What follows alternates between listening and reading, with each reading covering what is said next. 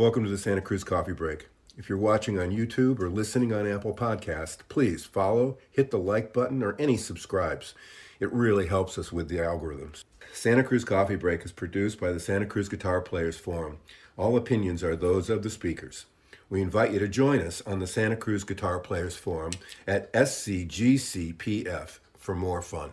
Now, let's get on with this installment of Santa Cruz Coffee Break. I'd like to welcome everybody to the 40th uh, podcast of the Santa Cruz Guitar Players Forum. And today we are beyond fortunate to have Charlie Rauh with us. Um, Charlie's an up and coming flame. I can't believe we he's even talking to us. Um, but uh, I'm seeing so many things that he's doing and playing and things, and listening to his work is really phenomenal. So, Charlie, welcome. Uh, I'd read your autobiography. I'd read your I'd read your discography, but it would probably take about way too long. I would be tired at the I would be tired at the end of it, and then. But I will say, what's up with uh, the Julian Lage picture? Oh, uh, oh uh, wow, I've, wow! I, I've yeah, I've I've met Julian before, uh, just through Collings circles. Uh, you know, just met him in him. I don't I don't really you know know him personally that well. Uh, we've just run into each other a few times. Uh, I'm a huge fan of his work. Um, he's uh, I believe he heard some of my. I've done some videos for Collings, and I remember when I met him. I, I think we were talking about that. Um, so we just sort of run into each other every now and then. And um, I was at Big Ears with Cornelius Eady and uh, Julian was doing an artist talk that was fantastic. It was him and Chris Davis, who's another musician that I really love. Uh, um, so you know, me, Lisa, and Concetta, the violinist in Cornelius's band, um, the three of us went to that artist talk. So I just you know was saying hi to Julian, and I noticed he was wearing a, a really cool watch, uh, which is uh, something I, I'm a so, somewhat amateur watch collector. Uh, so I, I, was just like, oh, by the way, man, like, what's that watch? And it was this super cool. Uh, I wish I could have. He was he was in a rush, obviously, to get to all kinds of different stuff. But um, it was his grandfather's watch. He said, uh, made by a, a, watchmaker, a Swiss watchmaker, Baume & Mercier, and I also have one of their pieces in my collection. But um, so we were just kind of talking about that, and uh, we thought it'd be fun to just get a quick picture of the watches we were wearing at the time. So yeah, it was it was a nice nice to catch up with him. I, I was lucky enough to catch uh, two of his shows. I saw his trio and uh, him play with John Zorn, wow. and as always, he's just always an inspiration. Yeah, it, it, we don't see him out here at all. You know, he's out here very very rarely, and yeah, and uh, the rooms are small. Yeah, you know, yeah, you know, so it's impossible to get in. Yeah, yeah, just but uh, can't wait to see him live. You know? Oh yeah, he's fantastic. Yeah, can't wait. I would say my wife would probably be so much happier if I collected watches rather than. I probably wouldn't save much money, but I would imagine there'd be a great savings in space. Yeah, it takes up a lot less room. well, that's a New York. That's a New York uh, issue, though. Oh um, yeah, yeah. Are you in? Are you in Brooklyn? Where are you at? Uh, I actually I'm in Astoria, Queens now. I was in Brooklyn for years, but uh, we got a lot of heavy rainfall last year, and uh, uh, I'll keep the story story or the story short, but um, it was raining really hard for a few days, and I woke up one morning and I was like, "Damn, that rain! It's really loud. It almost sounds like it's in my room." It was in my room. oh uh, no! So I I sit up. Uh, and at my last apartment, uh, I had because uh, during the pandemic, I the only way I was able to stay afloat was doing production and online session work or, or session work uh, you know, transferring files and stuff. So I had this recording setup that I've been using the past couple of years, and I had that set up directly across from like you know where I I sit up in bed and there's water just pouring from the ceiling onto my recording desk, like where oh. all my monitors, my hard drives, my like everything. So luckily, I think I woke up right when it started, and also luckily my laptop was closed. Um, so wow. my computer would have been completely destroyed. Wow. Um, so it was pour- like water was just pouring from the ceiling on all my stuff. I unplugged everything, like you know, got it onto the bed, and like I didn't lose anything. Uh, and and and I do have uh, I have insurance on all of my gear, but still, uh, it it was terrifying. So after that, I I was like, all right, I can't stay here. I'm not going to chance this happening again. They're like, oh, we'll we'll fix it. I was like, yeah, I bet you will. yeah, I bet, I bet you'll, I'll bet you do an amazing job fixing this. Yeah. So yeah, I uh, I just put out like a you know a little note on on my social media like I got to make an emergency move. Is anything open? And um, luckily, uh, I used to live in Harlem, and I was roommates with uh, Oscar Hagdahl, amazing drummer, and Martin Doykin, who's an amazing bassist. And, Mm. And all three of us are really good friends. And we all used to have a place in Harlem before we moved years ago. And uh, Martin was actually looking for a roommate, so now he and I are roommates again in uh, Astoria, which is fun. So yeah, I'm in Astoria, Queens, which is uh, yeah, it's a nice neighborhood. A lot of good food, good access to the city. So I, I- can't imagine a more terrifying thing to wake up to. oh yeah, a- and I mean, what- what- it's- crazy. That's that's like a Bogdanovich, you know. Oh yeah, no, it was it was one of those things where like I I'm one of those people that goes through scenarios in their head, you know, just like what would I do if this happened? What would I do? That was not one of them. You know, like what if rain starts pouring through my ceiling while I'm asleep? No, like I, I mean, luck, no like, plans luckily that I one would- yet. yeah, I mean, I'm just glad I was home, you know, like because Oh. everyone else was asleep. Uh, but um, yeah, and then uh, you know, I moved all of my stuff out of that room into the living room.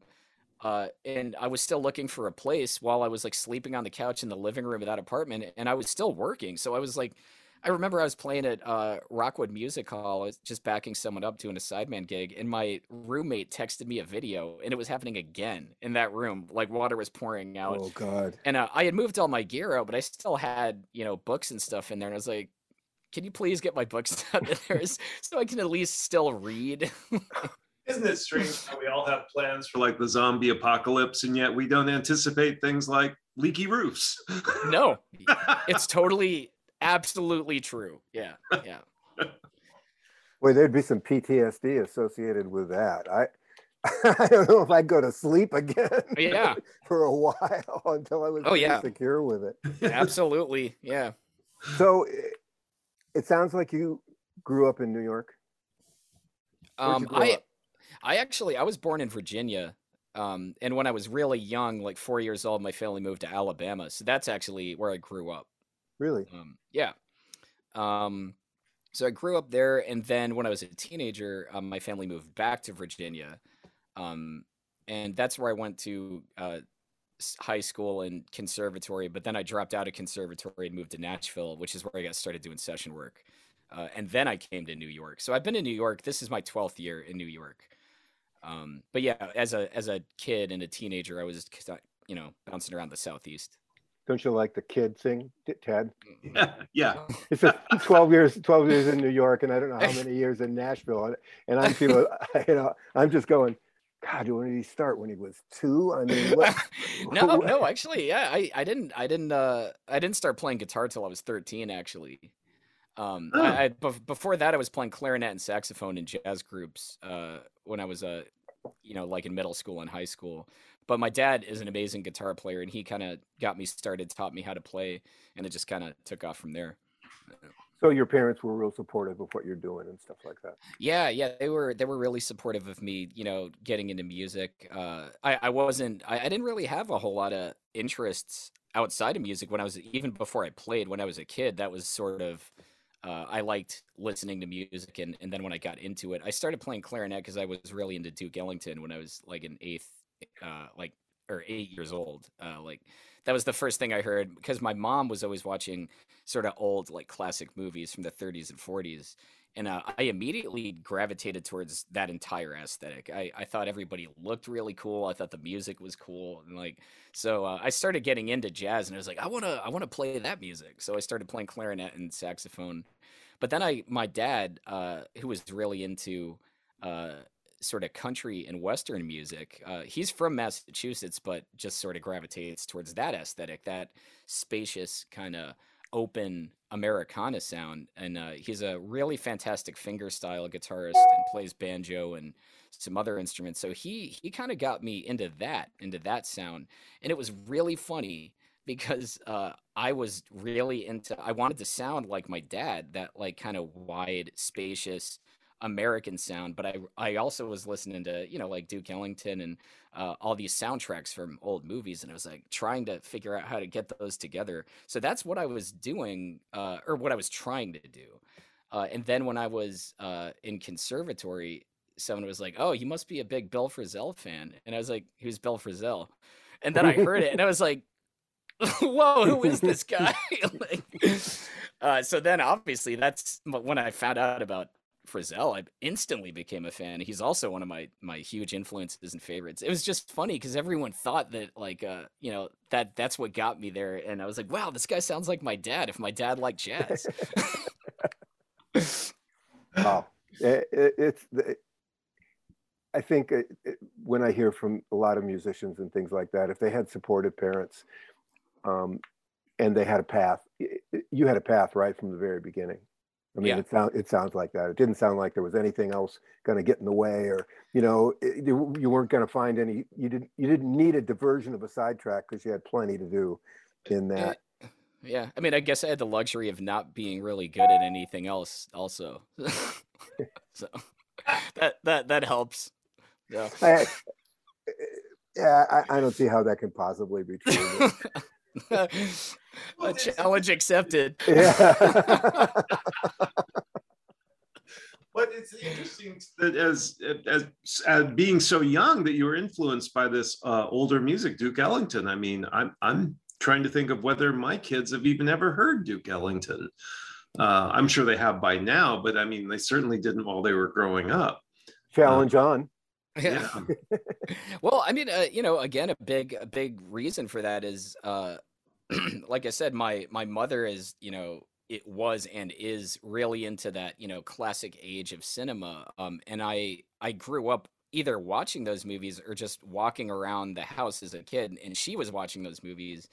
And uh, yeah, that's that's where I I first started paying attention to the music and it might have i don't remember it might have actually been my mom who recommended specifically uh like maybe i remember my first cassette tape was a duke ellington cassette tape. It was uh, the at the cotton club record. And uh obviously i didn't buy it because i was like eight. So like, uh so i know my mom bought me that cassette uh but i can't remember if i had asked if someone had told me about it or if i had asked about it. Uh but in any case it's directly my mom watching those movies is the direct link to why as a small child i was interested in that music uh, wow. so it kind of took off from there and then um you know my my dad was always listening to uh he he's a huge beach boys fan so that was always on in the car and i remember really liking the guitar sound in that i, I liked that it was clean and I liked the reverb and uh, and obviously I love the melodies and the songwriting and stuff. So that was another thing that I remember early on being like, "Oh, that's cool. I like that."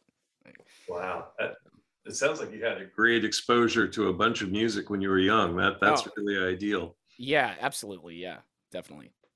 And it, and it happened in Alabama. Yeah, and uh, it, interestingly enough, uh, my parents are actually both from New England. So my dad is my dad's from Massachusetts, and my mom is from Connecticut. We were only in the South, in Virginia and Alabama, because my dad, who's retired now, uh, was an Anglican priest. So uh, he got moved to different churches, and we, for whatever reason, when I was younger, were always in the South. So that that's the only reason I was there.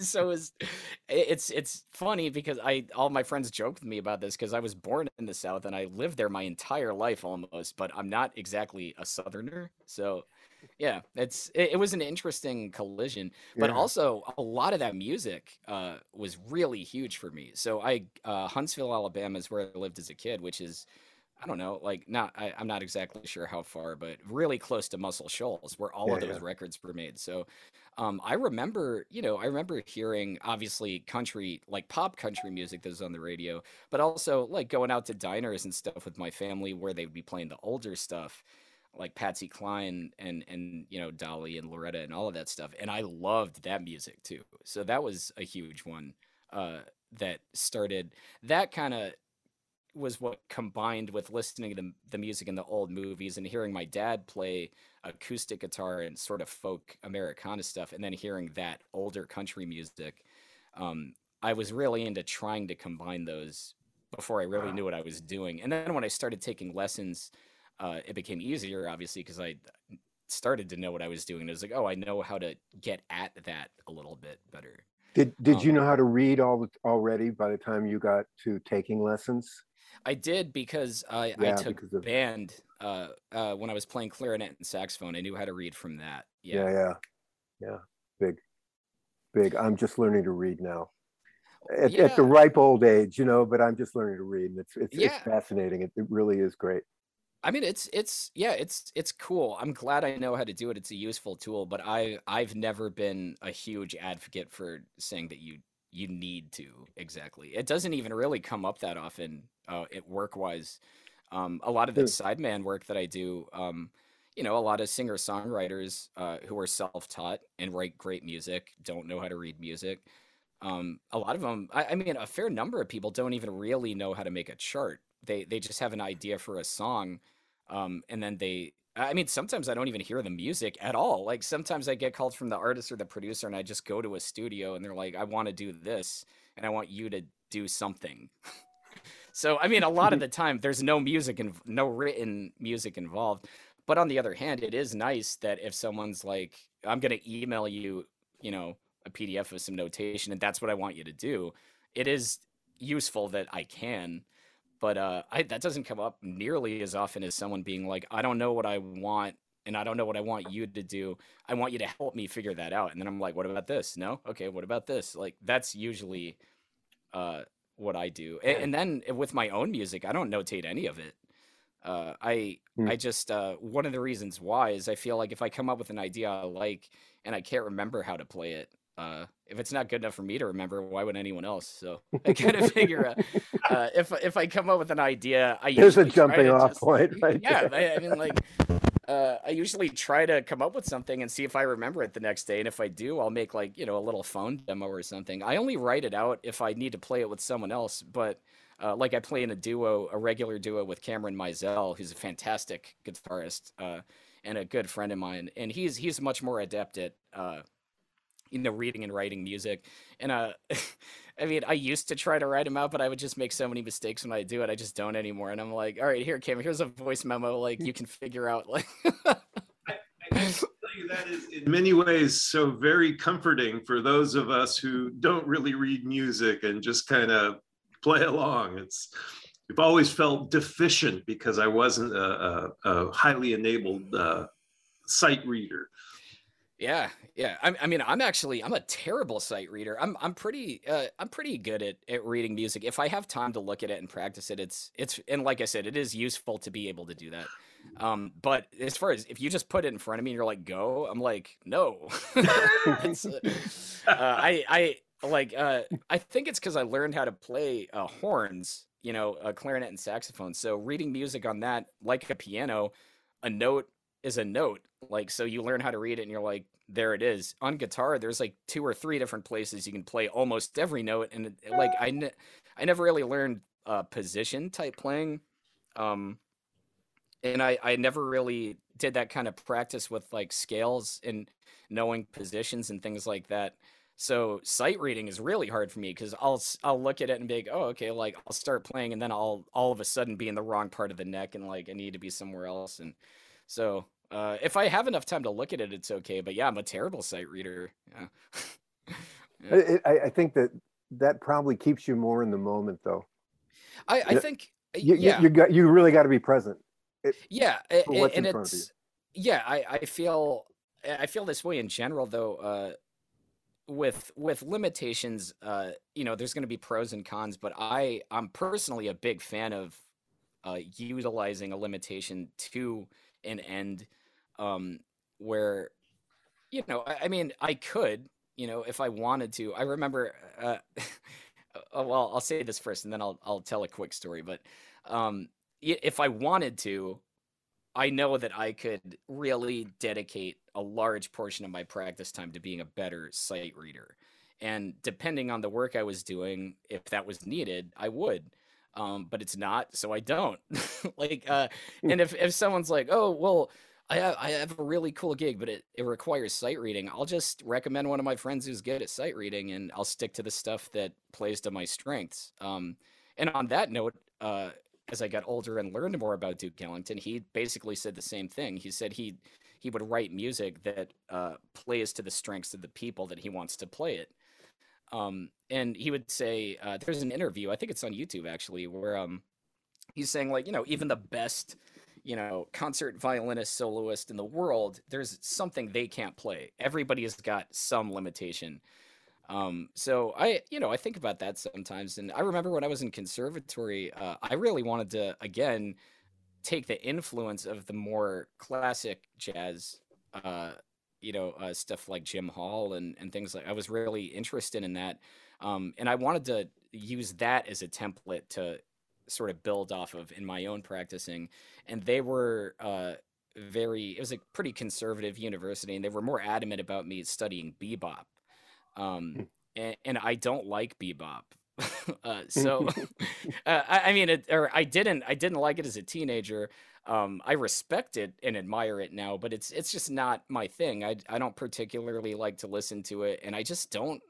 I can't play like that. You know, it's not uh, it's not a nose in the air thing where it's like, oh, I could do it if I want, but I don't want to. I can't. Like, I do not have the technical ability to play like that, but I also don't care. So uh, I remember the the teacher was saying like, uh, you know, oh well, you know, even if you're not interested in this now, it'll be a useful skill to have. Uh, so you should, if you're not going to do something, you should choose not to do it not uh, avoid it because you don't have the ability. And I do think that's a valid point. And if I did have the skill to play bebop, I do think it would be an asset in a lot of situations.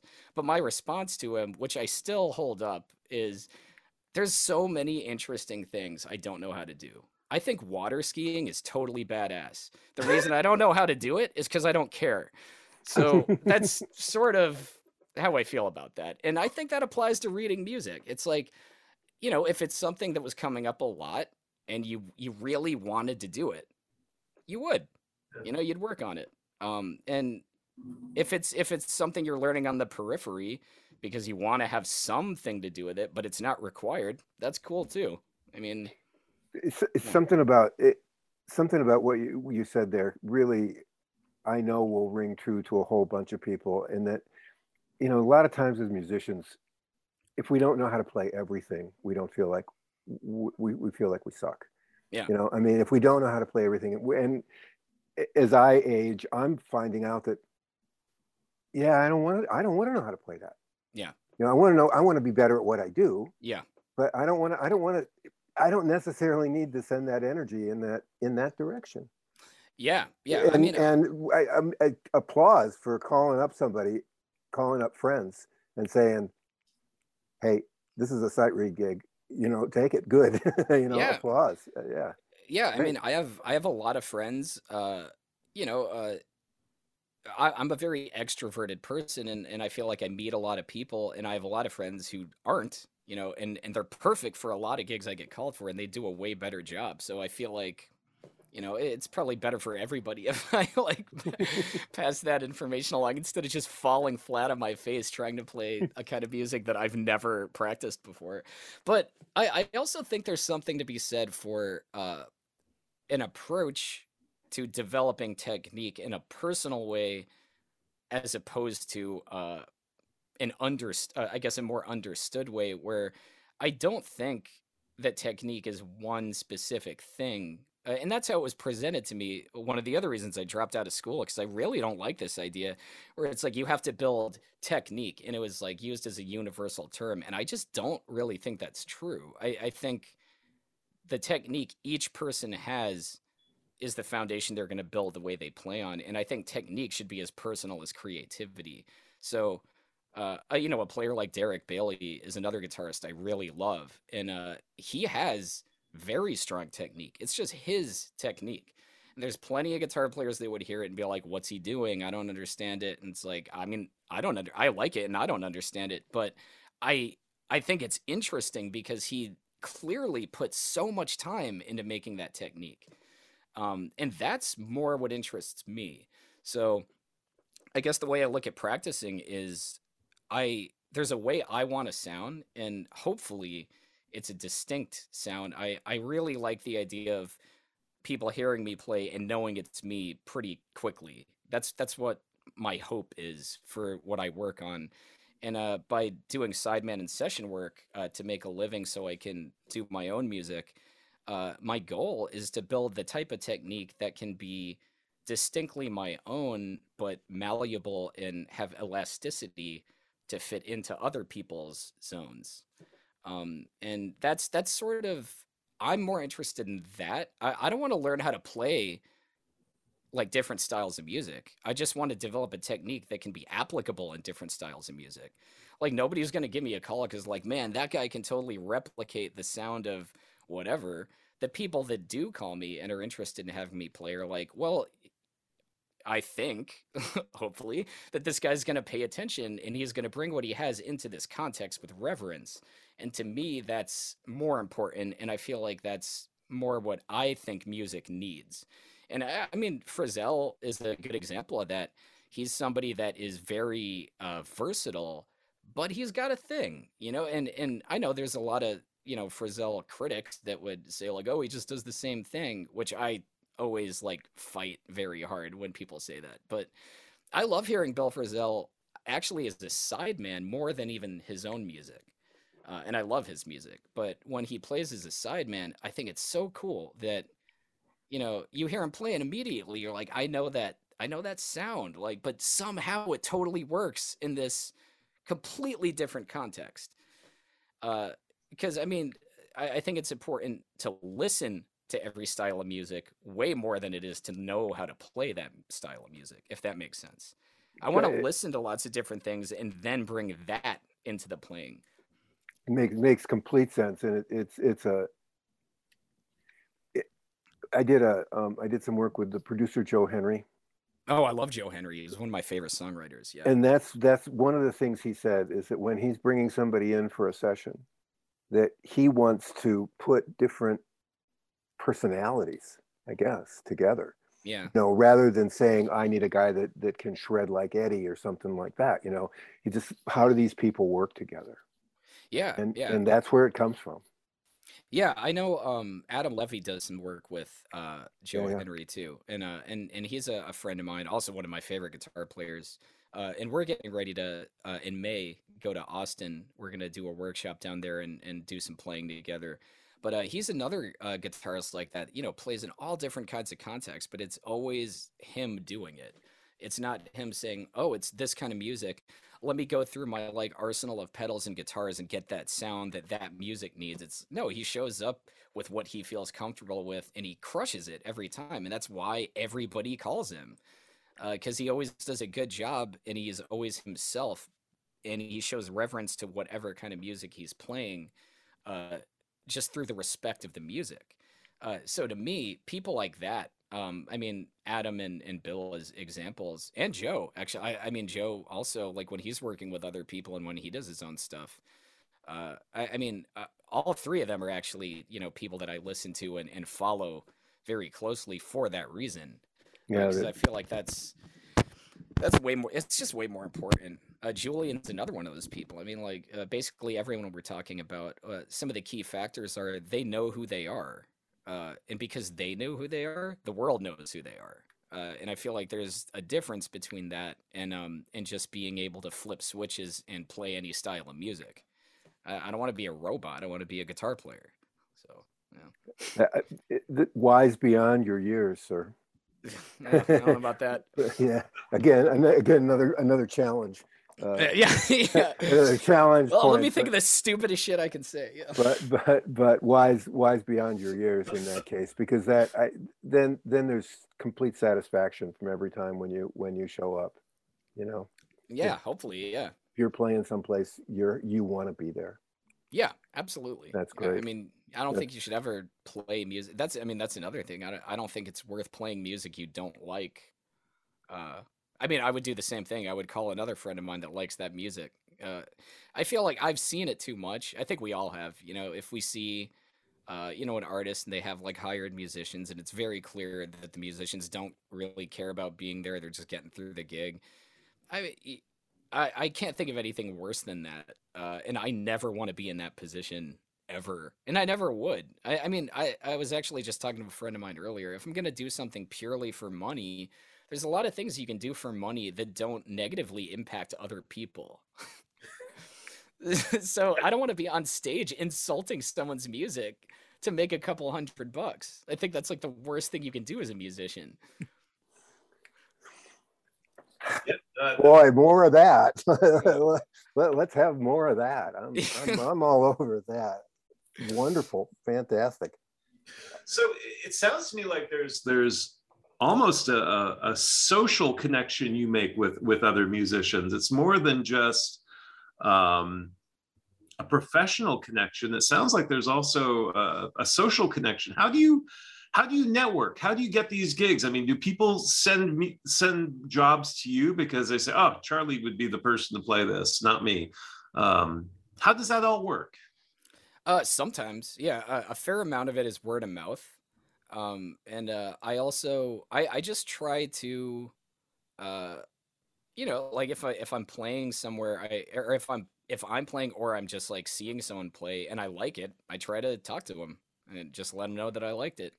And then uh, I try to stay in touch with people who seem interested in, in staying in touch, and um, you know, I follow people's, uh, you know, follow what people are doing online, or be it social media or email lists or, or something like that. I just I just try to be engaging, uh, um, and I try to be active or actively engaging actually uh, with other artists, and not not other art, not just other artists. Actually, I try to just be engaging with people who are involved in the things that I want to be a part of.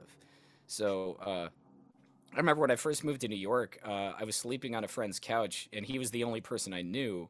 Uh, and I didn't have any connections and I didn't have any gigs. And I was like, well, how am I going to do this exactly? So, one of the things that I did to get started, I always brought my guitar with me, even though I didn't have any gigs. And I would just like go to shows and then people would be like, "Oh, you coming from a gig?" And it'd be like, "No, but hi, I'm Charlie." so I would just like find ways to like get people to talk to me if no if I couldn't find people to talk to. Uh, but um, I remember I would just look up people that I liked, you know, because uh, there were a, a, bunch of people playing in New York at the time uh, that I was really into, uh, especially Mary Halvorson, who's one of my favorite guitar players of all time. Um, so I would see where she was playing, and I would go, you know, see her play and I would talk to the people that were at the shows. So not necessarily looking for networking per se, but just like uh, I wanted people to know I was there. I wanted people to be aware that I existed.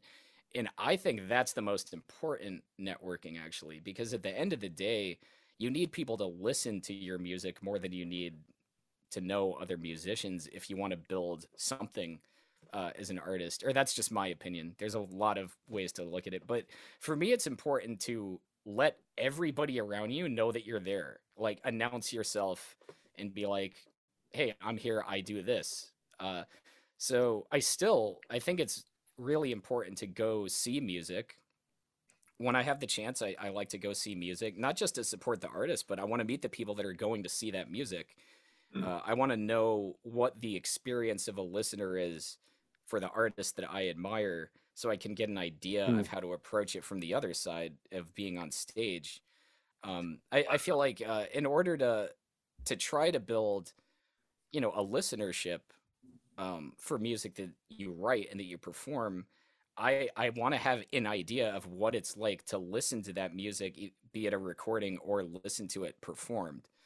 Uh, and I feel like getting in that headspace is very important. Uh, and a big way to get in that headspace is just talk to people.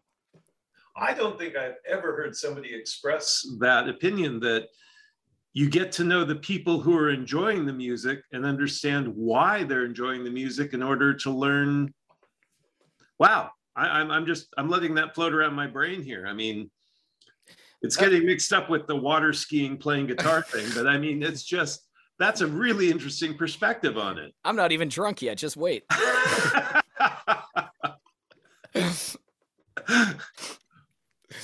No. but uh, that that per that perspective uh, goes back to something I hear a lot of people say it. It's it's something I really disagree with, but it seems to be a a, a common um, uh, a common perspective on it. Uh, I hear a lot of people say uh, it's important to make you know, be true to yourself. Just make the music you want to make. You know, make it make it for you first. And I not it's hard to it's hard to really articulate this, but um I disagree with that not saying that I don't want to be true to myself or make the music I want to make. But I feel like it's completely useless for me to make music the music that I make only exists so somebody else can hear it other than me.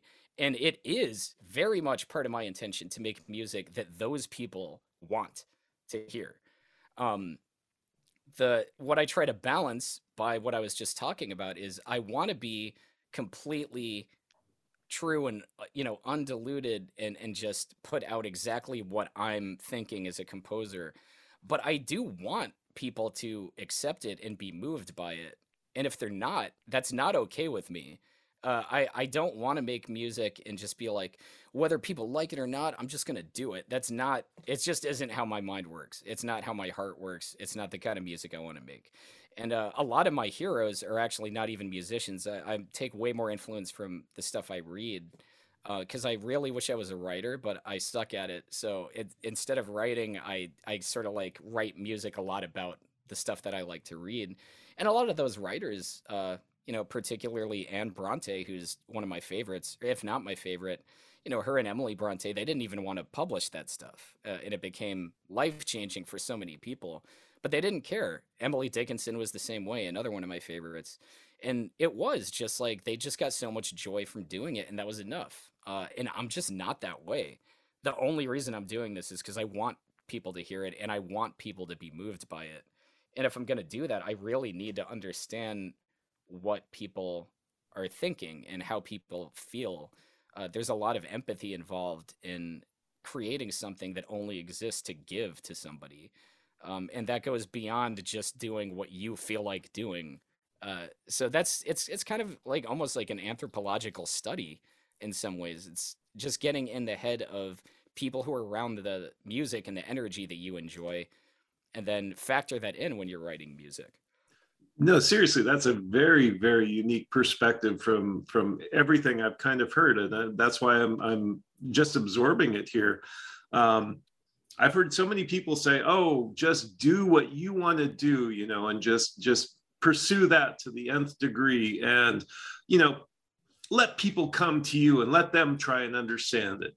And then there are other musicians I've met who've like, uh, "Oh, you know, I'm going to play whatever it is that that people are willing to pay me to play because that's what's important is getting that check."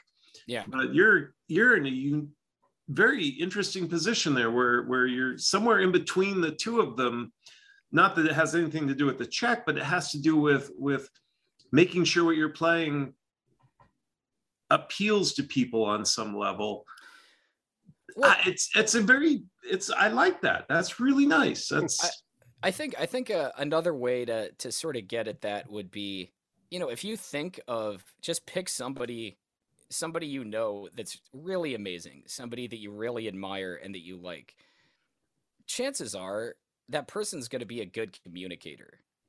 And really, that's all I'm talking about. I want to communicate. I don't want to talk at you. I want to talk with you. So I don't want to make music at you. I want to make music for you if that makes sense.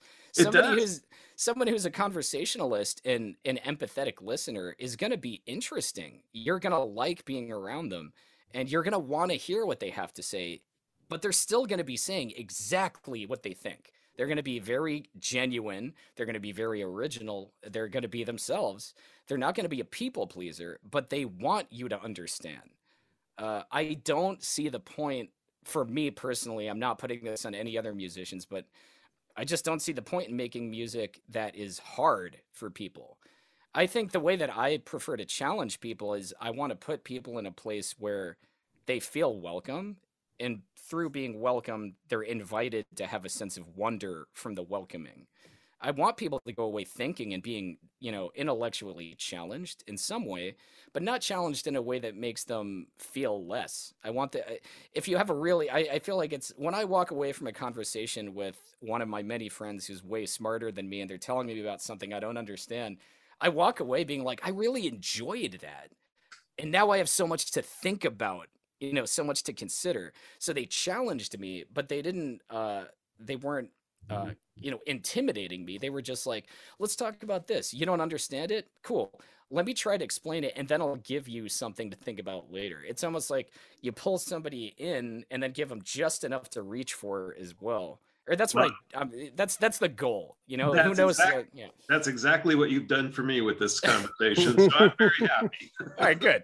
Well, that's that's a start. If you can reach just one. Yeah. well, we, we we should talk. We should geek out a little bit on guitars and such because that's kind of what we're into. Sure, Um, sure. What, Tell us- how, how do we get him to Santa Cruz, first of all? Oh, What's well, up? How do we get him to Santa Cruz? I mean, Uh, we got well, we, we have some great clubs out here. The Yeah, I, yeah, I've uh, I've been, uh, I've you know, I, I go back and forth. Uh, I was going a lot before the pandemic, but I I go back and forth a fair amount. Uh, but usually to uh, you know, the LA area and and sort of surrounding areas, just where I know people. Um, but I've I've spent some time in the Bay Area uh, as well. Um, and I've really just wanted to explore a little bit more of California, so I'm I'm up for whatever. Mm. Um, I was actually considering uh, booking a trip, uh, possibly to the Bay Area, or starting with the Bay Area pretty soon, maybe in a, a few months. Um, yeah, I would love to come out. It's time. It, it- it's time. It's summer. It'll be nice and foggy and Yeah. cold, and you know. Sounds- it yeah. that it's- actually sounds fantastic. That's my favorite weather. it's it's it's, it's raining. It's it's misting. It's been misty rain here all day today, and my weather app says it's sunny. You know, but I'm I'm loving the the gray and the the, the just the everything's a little bit damp and it twinkles and you know the Oh, yeah. lights fantastic. and- oh, Uh, that man. sounds sounds fantastic. But Yeah, Is that okay? I, I know how to get into the, the, the gear stuff. So is that a throat? Um, is that an Edwina, a throat trumpet? Is that the manufacturer? Uh, ear trumpet. Ear trumpet. Yeah, yeah. that's right. That's Um, it. yeah, that- it is. It, it's an Edwina. Yeah. yeah. Fantastic mics. Um, I did some stuff with Jamie Stillway with those mics, and it's Yeah, Jamie's great. Yeah, I love her playing. fascinating. Good, good, good sounding stuff. Yeah, yeah. What? Look at that. It's going to go do something. It's going to be part Okay, of it It's yeah. going to be. um, did you buy that from them, or is there a New York dealer? Because I think you got to buy it Um, direct. Don't I you? bought it. I don't know if there's a New York dealer. I bought it directly from them. Yeah, yeah, Um, yeah. They're, yeah. it- it- really interesting little company. Yeah, And- yeah, I love it. Uh, ever since I got it a couple of years ago, I actually haven't used anything else uh, Really? for recording or live uh, for acoustic guitar. Yeah, You just you so your acoustics aren't pickups. uh, one of them is uh, I have. Um, so I I endorse uh, Collings guitars. So they built me two uh, sort of small scale acoustics. The first one they made for me uh, was one I, I wanted an all mahogany, what they call a baby one. Um, so basically a three fourth scale OM, pretty similar to that. Um, but it's all mahogany, and I had a um, what is it? Uh, Trance Audio Amulet pickup installed in that one. So I used that one for a lot of the sideman uh, singer songwriter gigs and things like that. Uh, and I was using it. It was the only acoustic guitar I had for a while until uh, the end of 2021. The the seeds were planted at NAMM. Actually, I was talking to Mark Althans at uh, the NAMM booth when I was out there, and I was like, man, I really want like a dedicated solo guitar for the stuff that I'm working on, and I've got ideas. So we started talking about that, and um, they made me probably my favorite acoustic guitar I've ever played up to this point. Uh, this um, their parlor model, but we we made a few like subtle tweaks to it, and uh, it's so it's mahogany uh, neck, sides and back. Uh, I prefer Sitka to Adirondack spruce. Uh, I just like the sound of it.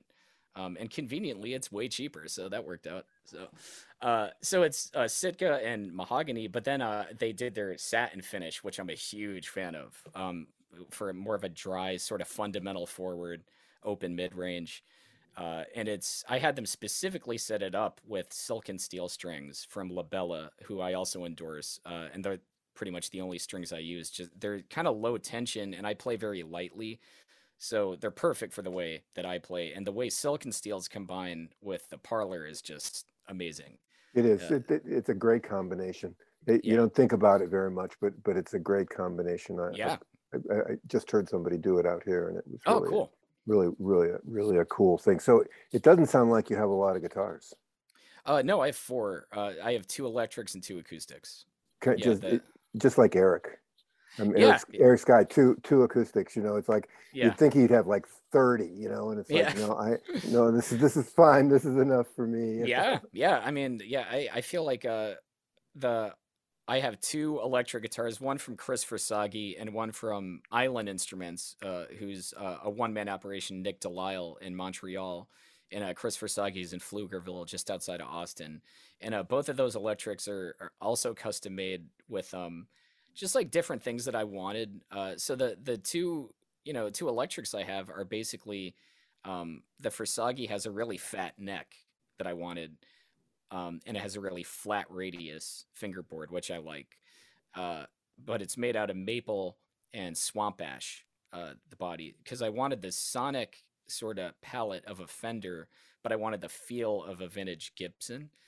Because I love the sound of Fenders, but I really hate how round the radius is. Uh, it's just not very comfortable to me. Uh, and I love the way Gibson neck feels, but I really don't like how they sound when I play them. Um, so I wanted like to sort of combine those, and we got Pete Biltoft, uh, who I believe is still in Hawaii, to hand make these two Charlie Christian pickups, just identically wound pickups in the neck and the bridge. Wow. Um, so it has this really fat but still very single coil uh, sound. Uh, and I love that guitar. I use that a lot. It's very good at like cutting through a mix, and you know, for rock gigs, uh, if it's going to be more of an overdrive or distortion gig, it's great for that. It's really great with a volume pedal when I have to cover pedal steel parts. Has a nice twang to it. Um, and then the island is it's like this big. It's tiny, and the main reason I wanted it is because I wanted something I could fly with and just not have any problems you have to be a real asshole to not let me take that on a plane. I mean, it's like smaller than a violin case, so uh, luckily I have no problems. But uh, it's that one's really cool because it's a um a Peruvian walnut neck with no truss rod. It's just like a club, basically.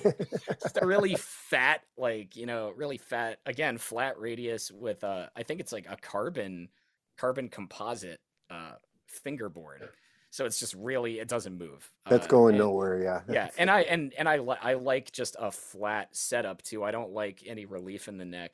Um, so it's really great for that, and uh, that has a really cool uh, gold foil humbucker of just one pickup in the neck, and uh, you can just get a lot of different. It's very microphonic, almost sounds like uh, like a piezo at some points. Mm. Um, but I use that one a lot for singer songwriters that are more clean, um, like less rock, more like folk and Americana stuff. It's just got a really nice, like sort of sparkly, but also has some bite to it.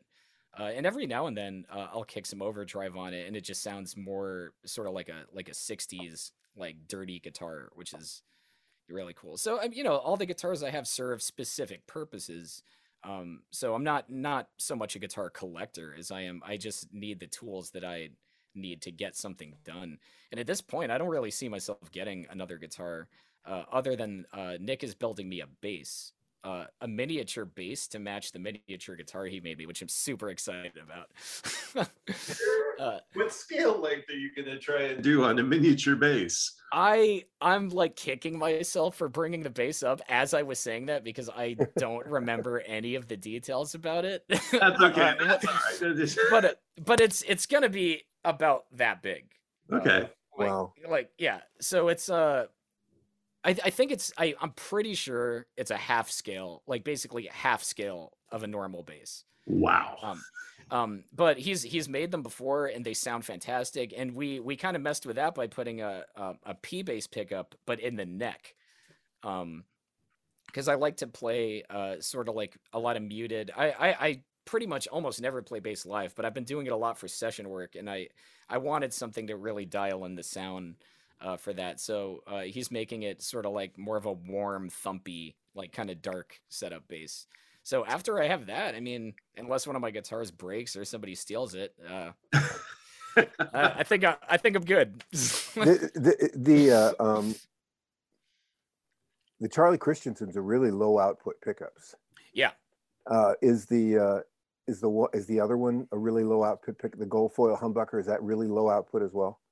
Um, you don't know? Yeah, it's not it's not particularly hot. Uh, uh, I wouldn't say. Uh, I mean, neither neither one of them are. Uh, you know, they never really need to be cranked, but they're definitely on the lower side. They're not. You know, they're right. not super hot pickups. Yeah. And I, I think Biltoft, uh, Charlie's come in at like 3.4 or some yeah, crazy yeah. crazy little numbers way down yeah. there you know yeah and they they are a little bit different i mean they're not they're not the exact uh you know dimensions of the it, they're not like replications of it. It's more like his take on the style of it uh, because nobody wants the big bar in the back of the guitar.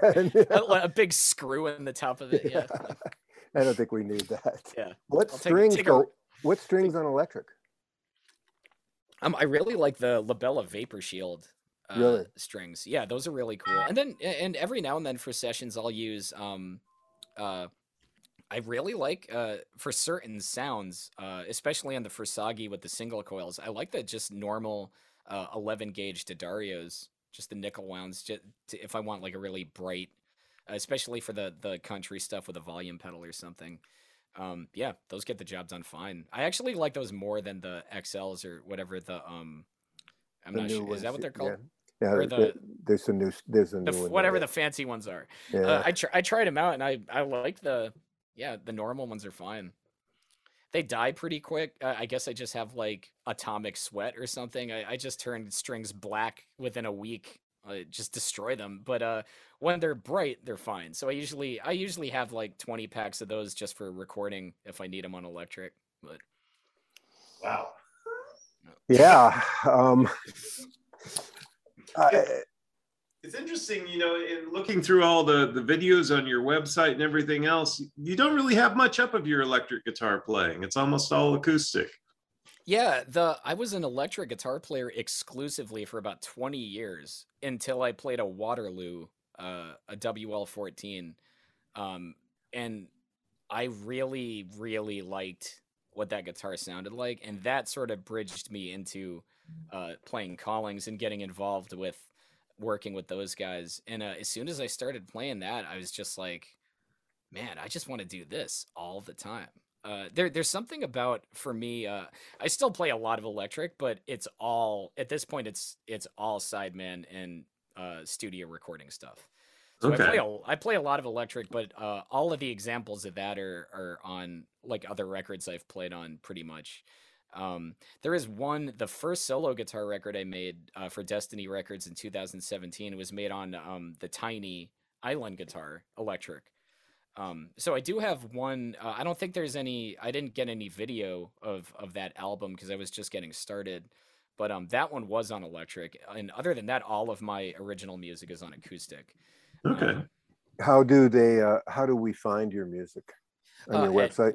Yeah, at charlierauh.com, there's a music page, uh, and I keep it updated when I release new things. Great. Um, and then I also have a production page on there where there's uh, mostly stuff. I do mastering too, so there's some stuff that I've worked on from other artists on there too. But um, yeah, on my page, I, I try to focus. Uh, I I I, I kind of go back and forth about this, but uh, I I try to just focus on one thing it's like the music that I make and not I, I don't want the website to get like too crazy with a bunch of different 20 different artists on it or something like so on there that's why there's mostly acoustic because i'm like well you know this is the music i write uh, and, and, i feel like that's what i what i am most invested in trying to get out there personally so i try to just focus on that instead of making it sort of a like a denny's sampler platter or something Even though I love Denny's. I think that it, when, when I when I when I traveled a lot, that was my Denny's meal was two grilled cheese sandwiches from the kids menu with fruit. God, oh yeah, you, you, could get you get two of them and fruit for five bucks. It was great, you know. And they were hot and they were. That's warm, a strong order. Yeah, it was, a strong it was, order. Yeah. It was, uh, you know, and, and the waitress, where's the kid? Um, in the car, sleeping. Yeah, he's in the car. sleeping in the car. I'm just getting it for him when he'll wake up. You know, let's let him just sleep. Okay, let's not. Me- meanwhile, meanwhile, she's hitting the security button under the desk. One time they did refuse to sell it to me. oh man, I had to I buy this. I, I had buy the same thing, and it was like eleven dollars, and I just went, "Wow, that's really." That's a yeah, I mean, how are you going to turn that down? Yeah. how, how, are you going to offer that and then chastise somebody? Yeah, and then beat somebody yeah. if, if, they ask for it. Um, I always thought that that's how you told where you were, as you looked at the Denny's menu, and if there were grits on it, you figured you were in the South. Yeah.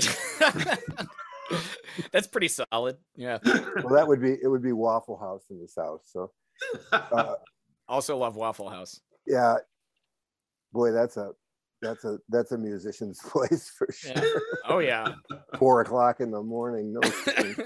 um, how did you? How did you? How did, did you meet Eric at NAMM? Because I, I, the thing on your website with Eric just blew me away when I listened to it. I know that's done in his front room.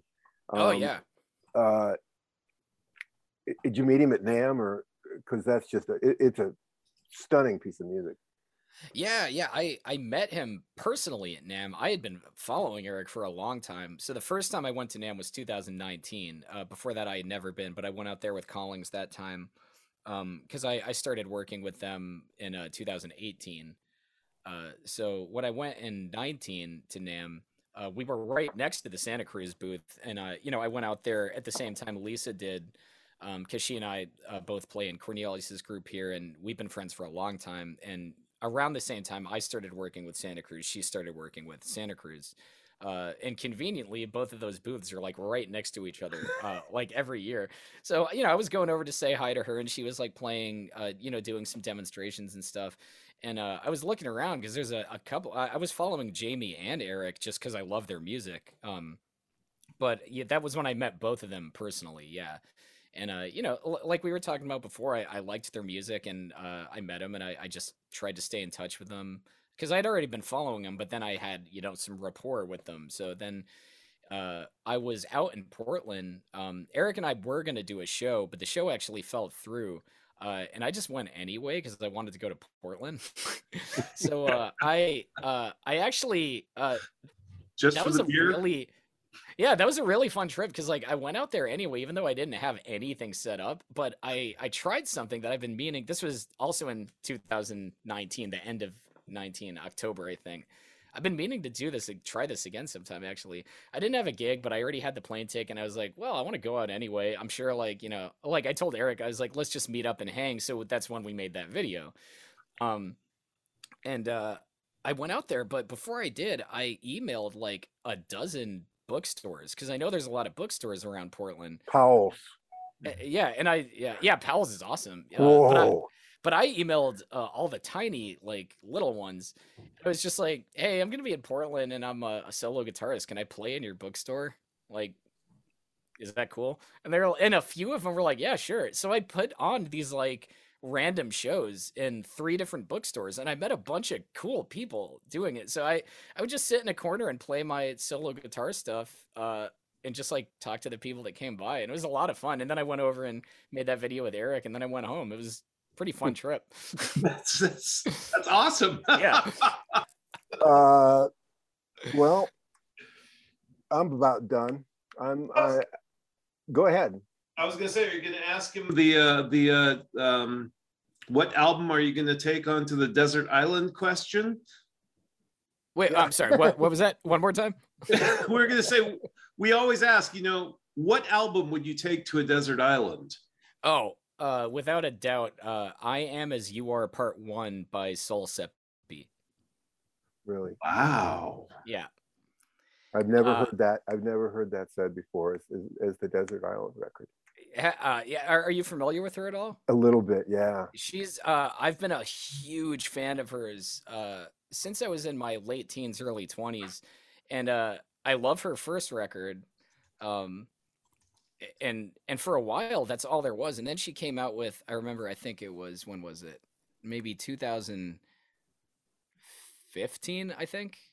I think it was 2015. She came out with um an EP of three songs that I really, really loved. And, and I was obsessed with that. Then in 2020, uh, during the pandemic, she released, uh, finally released a second album and it had all three of those songs from the EP. But it's just, to me, it's absolute perfection. It's wow. probably my favorite record I've ever heard. Yeah. Well, it's going on my list. I'm yeah. yeah, no kidding. Yeah. Uh, Charlie, you, uh, uh, um, people can get in touch with you through your website Yep. Yeah, it goes straight to my email. Yeah. If they uh, um, are looking for production or mastering, I know my wife was a mastering, uh, started her career as mastering, and oh, it's, cool! It's, it's a it's a cool thing. Yeah. Um, or even if they just have a small bookstore. yeah. Send them over here. uh, thank you so much. You've been really gracious with your time, and and uh, you've given me some really great stuff to think about. Oh, thank you so much. It's yeah. been a pleasure. Yeah. Thanks a lot for asking me. You bet. Uh, we we we're we're we're we're we're honored to get you, and we can only see that it's just going to be harder and harder to get you later because oh. you're going to be busier and busier and busier. I, I uh, I'm just uh, follow him on Facebook, folks. Um, we'll post those links on the on the uh, page and uh, five o'clock in New York. There you go.